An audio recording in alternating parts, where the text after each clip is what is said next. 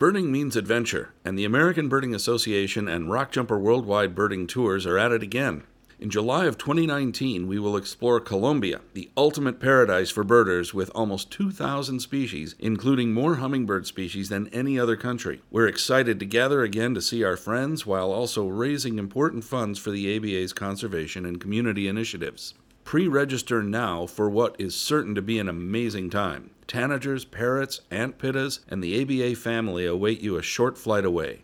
Get more information at aba.org slash travel.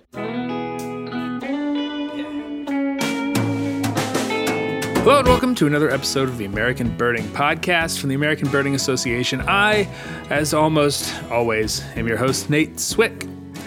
I wanted to start this episode with a I don't know, a slightly more somber tone than I usually take. If, if you're a fan of birding podcasts, you probably know Bill Thompson III. He is the host of This Birding Life and Out There with the Birds with Ben Lizdas. He is a well known author, speaker, magazine editor. He's very much a birding bon vivant. He has actually been a guest a couple times here on the American Birding Podcast. Those are always a lot of fun. Um, if you listen to This Birding Life, you know that in the last episode, Bill shares that he is dealing with a, a health crisis. He was recently diagnosed with pancreatic cancer. And if you're not aware, well, uh, first, I'm, I'm sorry you had to hear it from me, but also, you know, consider that a recommendation to listen to the back catalog of both of those podcasts. Well worth your time. I I can't claim to know Bill better or even as well as many on the ABA staff. I, I would run into him at festivals, enjoy my time with him. We'd talk about birds, about baseball. He was passionate about both. I'd say we were founding members of the Bird Podcast Mutual Admiration Society. Uh, he led the way for a lot of the things that I do, like uh, blogs and podcasts and traditional media stuff. Um, in many ways, I am I am just in his wake. He is definitely a big figure in the North American birding community. Uh, one of those people who, even if you've never met him, uh, you feel like you know him he is going through chemo now, which is rough. Uh, but if anyone can pull through, it's BT3. So, Bill, if you are listening, uh, we at the ABA are thinking of you and we are rooting for you. We hope to have you back soon. Well, on the show today, a eulogy for a great black hawk. But first, uh, let's talk border wall. Birder environmental activist and Valley resident Tiffany Kersten is here to talk to me about the current state of play in the Valley vis a vis the construction of a border wall that threatens several of our most cherished birding sites. All that after this week's Rare Birds.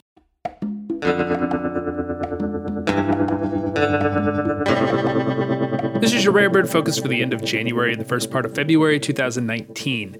I didn't plan it, but appropriate given the subject of this episode was a nice run of rare birds in the last couple weeks from South Texas. In addition to a long-staying rufous-backed robin and a yellow grosbeak whose hosts have tentatively opened the doors to visitors, there have been at least two blue buntings in the valley, and this week a golden-crowned warbler and a crimson-collared grosbeak have made appearances at various locations. Those are all code 4 birds.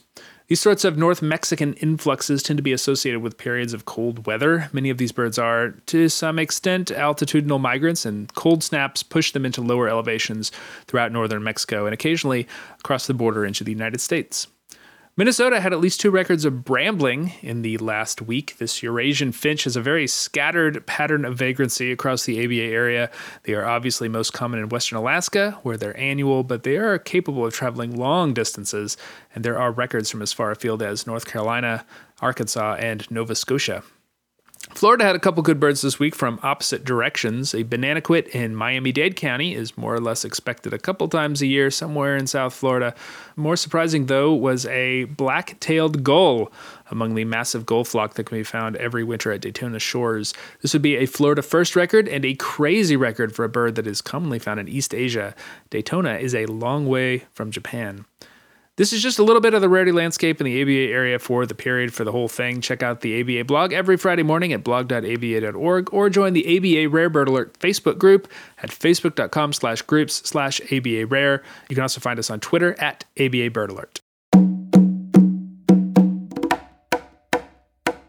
The lower Rio Grande Valley of Texas is one of the most special places in the ABA area for birders and naturalists, uh, hosting some exceptional species found nowhere else in the U.S. and some iconic birding locations. Uh, it's why so many birders have watched the political machinations around the proposed construction of the border wall in the valley so closely, and why we, along with many other stakeholders, have mobilized to protect those areas with, with some successes. Uh, one of those on the forefront of this issue has been uh, Tiffany Kersten. She's a biologist and educator. She's on the board of the Friends of the Wildlife Corridor her article, Walling Off Wildlife, was published last year in the Birder's Guide to Conservation and Community. And she's with me now to talk about birding around the border wall and the current state of affairs in the valley. Uh, thanks for joining me, Tiffany. Thanks for having me. Sure. You, you've lived in the valley for several years. Um, what has been your experience birding around these border walls or border barriers and even, you know, losing areas to the border wall? Right, right. So, um, so I live uh, just outside. I live in Mission, Texas, which is just outside of McAllen, which is Hidalgo County, and a lot of folks don't realize that we already have border walls down here. I'm not sure the exact number of miles we have in Cameron County, but in Hidalgo County we have 22 miles of walls um, that were put in during the Bush administration, and a segment of those walls actually sliced a visitor center, nature center, visitor center from the whole trail system um, and that site is Hidalgo Pump House World Birding Center. Um, Hidalgo Pump House World Birding Center was was um, formed in I believe 2006, and I think it was 2008 when they got a border wall. and um, when that was put in, they put in a, a gate um, with a gate code, and everyone here was told that the gate would be remaining open during business hours. Um, it's a city-run nature center with a couple of acres of city property, a handful of acres, and then uh, five 500 acre tract wow. of Rio Grande Valley National Wildlife Refuge to the south of it. Um, and so that that section of border wall sliced off the city owned acreage from the one mile gorgeous, pretty little paved path to the south in the Hidalgo Bend tract of Lower Rio Grande Valley National Wildlife Refuge. Um, you can still technically get into that. Uh, you have to walk down the levee and around to the end of the wall. yeah. Uh, you can technically still get into that, but people don't really go. And you know, this yeah while while I feel safe and lots of people feel safe, and actually McAllen is one of the safest cities in Texas. We were just named the seventh safest city in the U.S. Um, hmm, for our wow. population size. So you know, while while I feel safe being on the other side of the border wall, not a lot of people do. yeah, um, it's just like kind of psychological. Oh, you know, I'm I'm on the Mexico side and so with the with the new border walls proposed and what a lot of people aren't realizing with all this fighting and the government shutdown over additional funding for border walls is the money that was allocated um, last year in March of 2018 was for 33 miles of additional border walls in uh, the lower Rio Grande Valley in Hidalgo County and Starr County. So that's 25 miles in Hidalgo County plus the 22 that we already have minus a three mile gap that at Santa Ana. If you read the mm-hmm. article mm-hmm. in Birder's Guide, um, you'd see that we kind of saved Santa Ana at least for now. Right. Um, so it's a 50 mile stretch with a three mile gap in the middle. Um, and you know, as a biologist and a nature lover, that's really concerning for many things. Um, ecotourism. Uh, we get $463 million a year in ecotourism dollars from people visiting our wildlife here in the Rio Grande Valley and um, also wildlife movement. And um, so that's going to, you know, that's going to eliminate any movement of animals north and south and south to north. Yeah, you, you mentioned um, the gate and the the promise that you that people should have access to the Hidalgo pump house area. Do you know why those those gates are kind of closed arbitrarily? I mean, that's got to be so frustrating for all the people who work so hard to protect that area to have all that work kind of nullified. Is it because you know the border patrol the leadership changes and what was okay for one person might not be okay for the next person or is it some situation where they're saying one thing to get you know to keep people kind of mollified about that and then they're kind of going back on it do you have any idea about what what the situation is there i think probably the latter yeah my, i mean i was i wasn't living here yet i moved here mm-hmm. in 2013 but yeah my understanding my, my guess i guess more of a guess than an understanding would be that uh, yeah, just to keep people quiet for now. And then, you know, once it goes in, oh, sorry, yeah, never right. mind. You know, we can't leave it open. Not much you can do um, after that. And those gates cost like a quarter million dollars each. It's it's ridiculous. Um, and so what we're looking at with these additional 25 miles is the very first segment, actually, the six miles. Um, six miles has already been awarded. Um, Mhm. The bid has already been awarded to a construction company. And all those six miles would be in Mission, Texas. Um, the city, the city that I live in. Is this the area that would be adjacent to the Bentsen State Park and the and the Butterfly Center? Yes, so it Yeah. includes the six mile stretch includes um, Bentsen Rio Grande Valley State Park, the National Butterfly Center, which uh, may sound like a federal organization, but it's actually a, a nonprofit, privately owned nonprofit. And then um, between those sites, there's two tracts of the Rio Grande Valley National Wildlife Mhm. Refuge, um, protected tracts. So we're looking at that. We're looking at all the way over, possibly an impact on Chimney Park RV Park and the Riverside Club, which are two businesses along the river, Mhm. um, which would be located along the very east section of that six mile stretch. Um, and then all the way to La Lomita Chapel, La Lomita Mission, um, which is the, the reason that the city of Mission got its name. It's named after that Yeah. little chapel. Um, and that chapel is so close to the levee system that um, it would be in wi- within the 150 foot enforcement zone. So I guess going back a little bit and talking about the location of these border walls, they have to go on the levee Right. um, on the levee system because if they go any further south, they're considered being built within the floodplain, Mhm. um, which would be a violation of international treaty with Mexico. Yeah, one of the things that struck me about the article that you wrote in Birders Guide was your your description of the experience that you had last fall as part of a group that traveled to D.C. to talk to lawmakers about the proposed border wall, and you mentioned how many didn't even know what it means to put a wall in Texas because you know the river meanders and it's in the floodplain, so construction has to be on these levees, and you're seeding all this all this riverfront, which is you know, thousands of acres, which is where the great birding sites are, among other things. I mean, it's shocking how people don't know that. How people who are you know who are who are putting together the legislation to pay for these things don't know that. Right. Yeah. The, thankfully, we brought maps with us. Yeah, there you go. Yeah. um, you just show, hey, there's a river here. By- by the way- course, and you can't just put, you know, a giant concrete and steel structure in the very middle of a river. Um, so yeah, some some locations here in the valley, the border wall would be a mile and a half to two miles north of the the river itself, and putting six thousand five hundred acres of conserved green space um, behind those walls, whether it be state, federal, um, nonprofit, county parks, that kind of a thing, and four thousand five hundred acres of private land. Uh, What what do these places mean to the people who live in the valley? I mean, we know what it means to to birders who travel down there, and these are these are fantastic spots. They're they're you know irreplaceable. But what does it mean to the people who live there, not just for naturalists, but for the residents who who need access to nature? Right, right. I mean, Tamaulipan thorn scrub, that's our native habitat type here. It's only found here in the Rio Grande Valley and in northern Mexico. Here in the valley, less than 3% of that habitat remains. Lower Rio Grande Valley National Wildlife Refuge was created as a corridor refuge, um, essentially a string of pearls along the river. So it was, you know, it was realized that we don't really have any large tracts of contiguous forest that can be preserved. And so Fish and Wildlife Service said, okay, well, let's look at this you know and if we save this tract and this tract and this tract and all these little tracts all together Mhm. they're connected by the river so the idea is the reason the fish and wildlife service purchased these lands is because they were connected by the river so that wildlife could move from tract to tract um, throughout the river and there would be a higher wildlife value to these tracks than individual you know secluded tracks this connectivity of the river and so the border wall would literally undo pretty much 100% of what U.S. Fish and Wildlife was trying to do.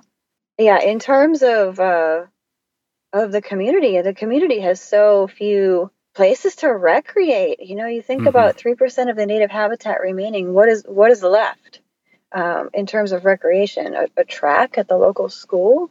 McAllen always comes in as number one or number two for obesity and diabetes um, in the entire United States. You know, and so beyond beyond the wildlife factor, beyond the ecotourism factor, uh, people's love for wildlife, the importance of the ecotourism dollars, is this just general need for wellness and healthy, you know, exercise locations in the valley. And I see that when I go to Bentsen State Park. You know, there's a lot of winter Texans and a lot of ecotourists in the wintertime. Um, in the summertime, it's all it's all locals. You know, people going, taking their family out to go fishing in the Resaca there, just going, enjoying a nature walk. you know, a lot of these people might not be super, super avid nature lovers, but that doesn't make it unimportant to them. Yeah. Um, I first started going to South Texas in the mid 90s because my grandparents were winter Texans. Um, so we'd go down there and visit them. It was actually where I kind of started birding in, in some ways. Oh, and um, cool. Yeah, and, and and like a lot of the places that you're describing are places that they used to go. We used to see people there, like uh, like the was the Riverside Lodge near Bentsen. That there's like a restaurant that's right on the river. It's just beautiful mm-hmm. little place, and and obviously everyone used to go to Bentsen and stay in the in the trailer loop when that was open. Uh, it's just uh, you know uh, my my own personal experiences with the valley. I've I've been there you know a handful of times since then, and I've seen it change little by little every year, sometimes for the better, uh, for things like uh, you know Estero Llano Grande and all the great new parks that they've created that you've that you were talking about. But also, you know, it's I used to you used to be able to go to Sabal Palm, and now you have to go through a gate. Like, what are they going to close that gate off at some point? You never know. It seems awfully arbitrary. Sabal Palm actually has already. Um, there were funds allocated last year for 13, I believe, is the number 13 gates um, at openings in existing portions of border wall, and Sabal Palm is about to get. They could start construction in a day. Sabal Palm is about to get a gate. Yeah, and yeah. the the Gorgas Science Foundation is not taking a stand hmm. um, on that, and I'm not sure why they're not because if they get a gate, that site will most likely close. Yeah, so you're kind of talking a little bit about the current state of play in the valley, which everything is very much in flux. Uh, I know yes. that the section of the wall we talked about the section of the wall adjacent to Bentsen.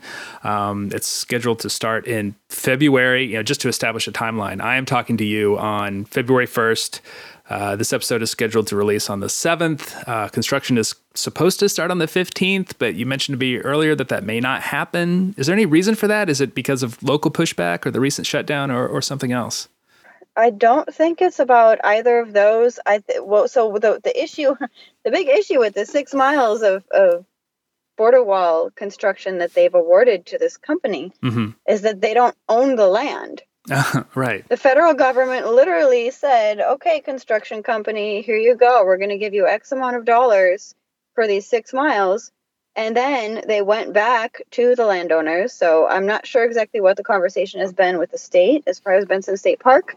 Uh, but I do know with the National Butterfly Center, you know, and some of these other landowners, they're getting they're getting notifications um, for eminent domain, mm-hmm. which is usually a fairly lengthy process. And there's right. actually a couple of hundred court cases still open from the last round of border walls Jeez, 10 years yeah. ago um, where the, it was never figured out what they were going to do about these private lands. So some of those those places where it wasn't ever figured out never got border walls. Mm-hmm. so they're going and, and telling these landowners hey this is eminent domain. Oh by the way you know essentially we screwed up. They, they didn't screw up. They knew what they were doing. Mm-hmm. but essentially they're saying oh oops we accidentally already awarded the bid so we need your land like immediately yeah, it's trying to pressure them. It sounds like they're trying to pressure them a little bit. Right, right. Yeah. It's so backwards and it's yeah. so wrong. Um, and so they are slated to start construction on the two tracks of the Lower Rio Grande Valley National Wildlife Refuge. Mm-hmm. Um, right, so in between Bentsen and the National Butterfly Center, and also uh, west okay. of, west of Bentsen. Yeah. So yeah. So I I saw the the map that came out earlier this week, and I'll put a link to it in the show notes that showed you know where they were going to put the 150 foot zone and then the map and there was this, like this little little short section of wall and i was like that this is so strange. Like why are they only why do they only mark that as the wall and not the rest of it? But that that's the reason because they still need to get that land. Right. Huh. All right. Well that explains that. I had applied last january for the assistant manager position at bentsen state park. Mm-hmm um, interviewed in July, and I just got a notification on January 29th, three days ago, that um, that they canceled the hiring of the position. Hmm. So uh, that's really not looking good for Bentsen State Park. Yeah. Bentsen State Park was donated by the Lloyd Bentsen family in the mm-hmm. 1940s. Lloyd Bentsen, the famous uh, Texas politician. Yes, yes. Um, to Texas Parks and Wildlife with a stipulation that if the park were ever to no longer be open to the public for whatever reason, that land would revert back to his family. Mm-hmm. Um, so that's what we're probably looking at. Uh, there's a lot of mixed messages coming from Bentsen. I know Governor Abbott just, uh, uh no, Senator, Senator, Senator Hinojosa, I believe, just submitted a request to exempt Bentsen from a border wall and um, but then you know, but then they're canceling the hiring Right. um, who for the park. The means, director, yeah. the the manager there is already at retirement age, so that's really a non-issue. So yeah, mixed mixed messages on Yeah. what's going to happen um, Huh. with not hiring um, for the positions and um, our senator trying to push for an exemption for the park. No one really knows what's happening. Um, Yeah. Some of the Mhm. Texas Parks and Wildlife folks have said that the the park they they're planning for the park to remain open during almost the entire duration of the border wall construction and that also they're planning on the park being open after a wall goes through but then we're seeing a lot of mixed messages about Yeah. that too and really i can't imagine it's really hard to imagine any of the parks um, in the rio grande valley existing um, with a border wall and with a gate Right. um, the park is slated to get a gate. It's just once it's under Customs and Border Patrol control, um, you know, it doesn't even really matter what Texas Parks and Wildlife decides it wants to do. So if these if these places are spared, I I had read some time ago, and I, I forget where, but it was something about the reasons for the border walls. Part part of it is to prevent people from crossing over, obviously, but another part is to sort of encourage people to go to the gaps where they can be more easily apprehended. And uh, you know, and that that situation seems like it would be very problematic if they were to leave open things like Bentsen and Santa Ana, uh, because then you'd be encouraging all, a lot of traffic through those places, and it kind of messes up with their ability to be these sort of wild places. It's almost like there's a it's almost the catch twenty two of the whole situation. Maybe I'm wrong. Yeah, kind of. I mean, I'm sure there would be some of that. The thing is, illegal border crossings have not been this low in more than 40 years. Um, which is something that's really not not maybe it's kind of a, maybe a little bit making it into the mainstream news now but most of the immigration most of the illegal immigration to the US has been people overstaying their visas coming over on the bridges uh, most of the the drug movement has been Mhm. over the bridges you know through the ports of entry so you know if we want to crack down on border security it makes a lot more sense to put money into surveillance Mhm. techniques at the ports of entry. And uh, and the, the people who are crossing the river you know they're seeking almost all of them are seeking asylum. And so they're coming and the policy is it's a legal method of immigration to set foot on US soil and say help me. Um, and so these aren't these aren't dangerous Right. people. You know I I live 3 miles from the border and I go for a walk with my little bitty dog um, you know all the time by myself without a gun, without pepper spray. I've never in the last five and a half years had a single incident. So, you know, there, I, I've seen immigrants, I've seen immigrants, you know, but I've never once felt uh, Yeah. endangered in the least. So you know the way things are changing almost every day. It's it's hard for those of us who you know aren't on the ground there to to stay current. Um, how can people follow along with this stuff? What resources would you suggest to people who are interested in in keeping up on this? Our uh, group that's been working hard on multiple facets of this project have a Facebook page. Mhm. It's called, um, if you just look up No Border Wall, Mhm. um, it's No Border Wall on Facebook. That's where I get most of my information. That's where I found that map that I talked about earlier. yep, Yeah. and we've been sharing a lot of articles and stories and um, facts there too. Yeah. You know, and the other thing, the other thing, this is probably what I should have started this interview with is border walls don't work. Yeah. They don't work. There's if you go by the existing border walls here in Hidalgo County, there's ladders everywhere. I'm not kidding you, everywhere. And sometimes the border patrol will, will pile them up and they'll stack them near the end of one of the sections of border wall. you know, they don't. I should say, border walls don't work for people, but they do work for wildlife. And um, it's only a matter of time before we have the issue that we had in 2010, where Bentsen State Park and um, Santa Ana National Wildlife Refuge, amongst other nature sites along the river, were underwater for four months. I remember the pictures. You that know, was we unreal. had a big Yeah. flood, and um, and at that time, you know, it was uh, the the wildlife could climb up and over our, our flood control levees, which Mhm. for those who aren't familiar is a, you know essentially a grassy hill with a with a gravel road on top and then a grassy hill on the other side. So some of these animals, you know, um, bobcats, armadillos, you know, everything, Texas tortoises, anything that can that can't fly, um, could climb up and over the levee and go find somewhere else to live for the next four months. Yeah, so their habitat dried up. Um, and so the border walls here in Hidalgo County would be levee walls, um, which is still a border wall. Mhm. That's a linguistic issue that we've been having is that people aren't understanding that a border levee wall is a border wall. Right. Um, and so they would carve out the southern third of the levee, southern third of this raised gravel road, and replace that sloped hill with a 15 foot concrete wall, right? Vertical. Um, and on top of that, they would put about 18 feet of steel bollards. And the, the border walls that are slated to go in here in the valley are identical to the ones that we already have. Mhm. Um, so you're looking at an animal showing up and, oh, wait, Yeah. I'm kind of stuck. I guess I'm dead.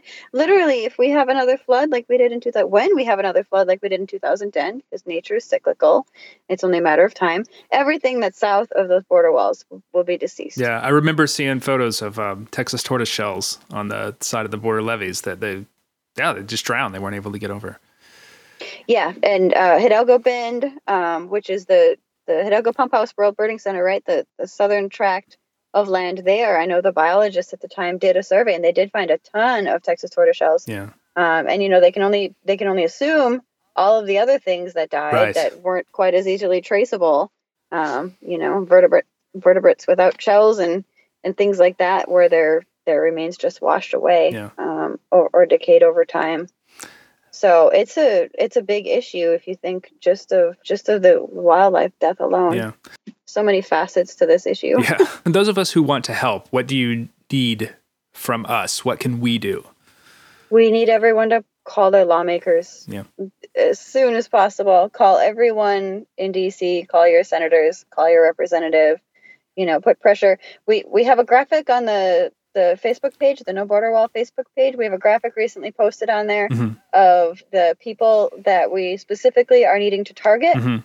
Um, and even if you say and you think, oh, well, you know, my representatives are in favor of no border walls anyway, we still need to put pressure on them because what we're seeing is some people kind of caving like oh well you know maybe a little bit maybe this and we really we really need absolutely no more border walls in the rio grande valley or the rest of the us they the bottom line is they don't work. It doesn't matter your political views you know um, it doesn't work. Immigration hasn't been this low in decades. Yeah, from a purely pragmatic perspective, you know, this is not an effective way to solve the problem it's supposed to be solving, and you know, it's bad for birders and naturalists and the people down there. Right. So yeah. So just pushing people to to call um, their representatives. We also do have. I can I can give you the link so you can post it. Cool, I will. We do have printable postcards. Mhm. The folks can print out their own postcards and um, put in the address um, of their lawmakers in DC and then mail them off um, there too. We've been doing that for the last two years now, just putting pressure and constant, constant pressure and postcards and postcards and postcards. and it, it worked for Santa Ana. Hopefully, we can it can work for Bentsen. It did. It did. You know, we, we were disappointed, our group, when we saved Santa Ana, but essentially are slated to lose of the whole Yeah, rest right. of Hidalgo County. Yeah, Um, that was a lesson for me. I hadn't been involved in politics whatsoever until two years ago, until all of this. Um, it's like you sometimes you don't really know when you've won. Did we true. win or did we lose? yeah, a little little Um, both.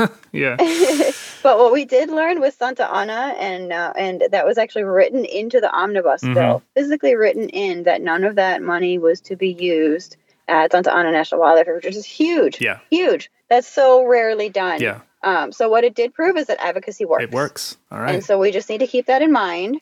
Um, and we need to keep the pressure, keep the pressure. I do feel confident that if we apply enough pressure and work hard enough, that we can save at least Bentsen State Park and the National Butterfly Center. That would be great. Um, Tiffany Kersten is an environmental educator. She's on the boards of a couple different valley nature organizations. I would definitely encourage readers to check out her article in last year's Birders Guide to Conservation and Community. You don't have to be a member to read it. Uh, the link is going to be in the show notes. Thanks, thanks so much for talking to me, Tiffany, and, and thanks so much for all the hard work that that you've done, keeping people informed and, and fighting the good fight on this.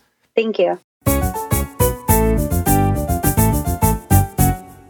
The saga of the ABA's first Great Black Hawk, an extraordinary multi state, multi chapter journey that stretched over nearly the entirety of 2018, finally came to a winter vortex induced close last week.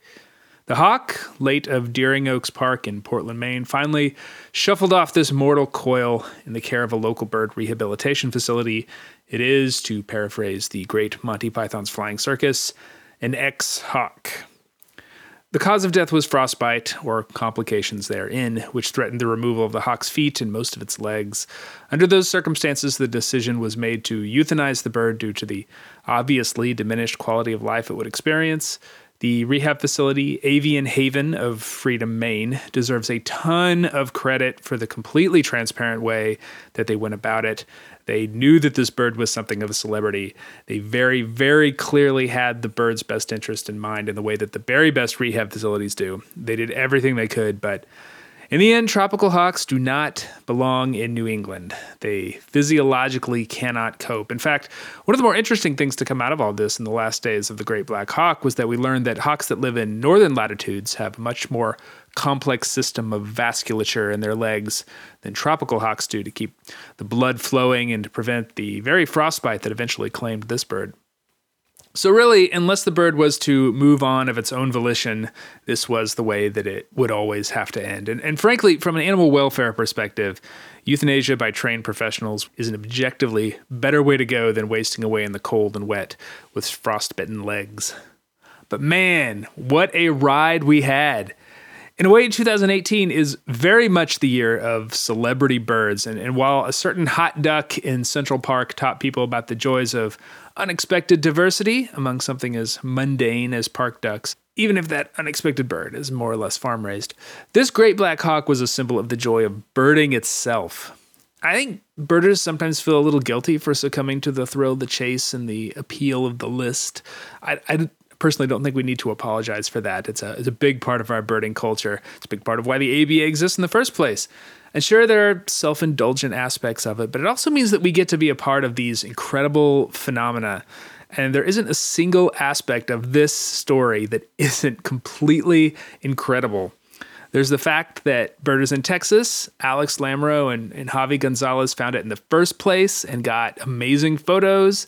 Then Christine O'Leary Murphy found it in Maine and she posted it to What's This Bird, which no one could believe, but there it was. And internet sleuthers even found the street where it had been taken. Those photos have been taken using Google Earth.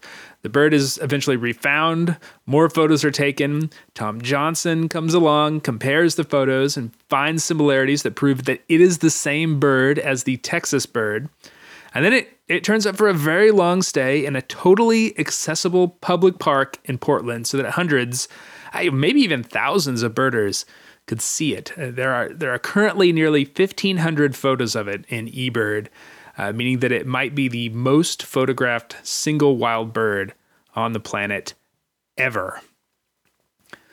And when you've got a bird like this in such a public place, the rest of the world starts to notice. Uh, there were innumerable birders flock headlines. I'm going to forgive it this time.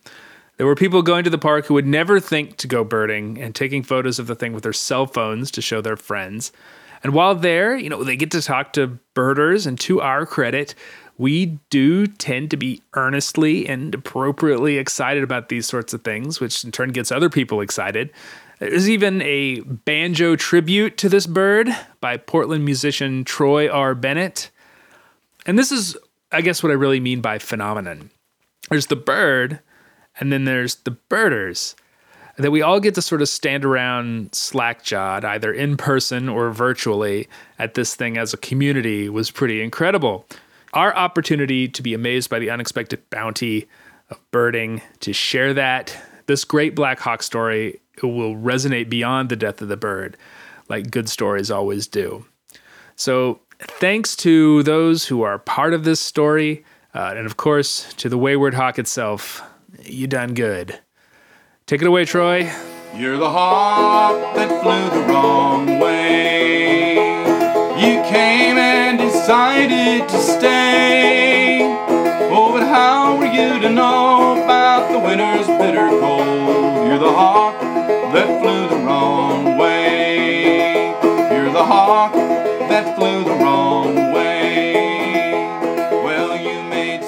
American Birding Podcast is brought to you by the American Birding Association. Join the ABA in our 50th year and celebrate with us. Members get access to our great publications and help support the many free resources that the ABA provides to the birding community here in North America and beyond. An e membership is a great way to join at a reduced cost. You get access to the magazines online for 30 bucks a year. Make sure that you let us know and we'll send you some ABA 50th anniversary Bird of the Year stickers.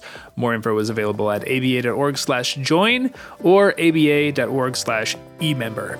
Special thanks to Kevin Krebs of Vancouver, British Columbia, Benjamin Ewing of Gainesville, Florida, John in Bissell of Grimes, Iowa, Austin Rowe of Randolph, Kansas, M.R. Bloomereed of Wilmette, Illinois, Charles and Kendra Brown, and their children, Nathaniel and Francis from Spring, Texas, Greg Warmink from Austin, Texas, Michael R. Smith from Hendersonville, Tennessee, Susan Lanier of Bell Buckle, Tennessee, Paul Narrett of Ashburn, Virginia, John Ebert of Columbia, South Carolina, Karen Strong of Conifer, Colorado, Chris McMillan of La Jolla, California, Stephen Nance of Portland, Oregon, Douglas Burkett Arrington, Virginia, Luke Riley of Boonville, Indiana, Garrett Kenny of Pullman, Washington, Sarah Kettlecamp of Tallahassee, Florida, and Linnea Basden and Joshua Myers, both of Portland, Oregon, all of whom recently joined the ABA or renewed their membership and noted the podcast as a reason. Thanks for making me look good, folks.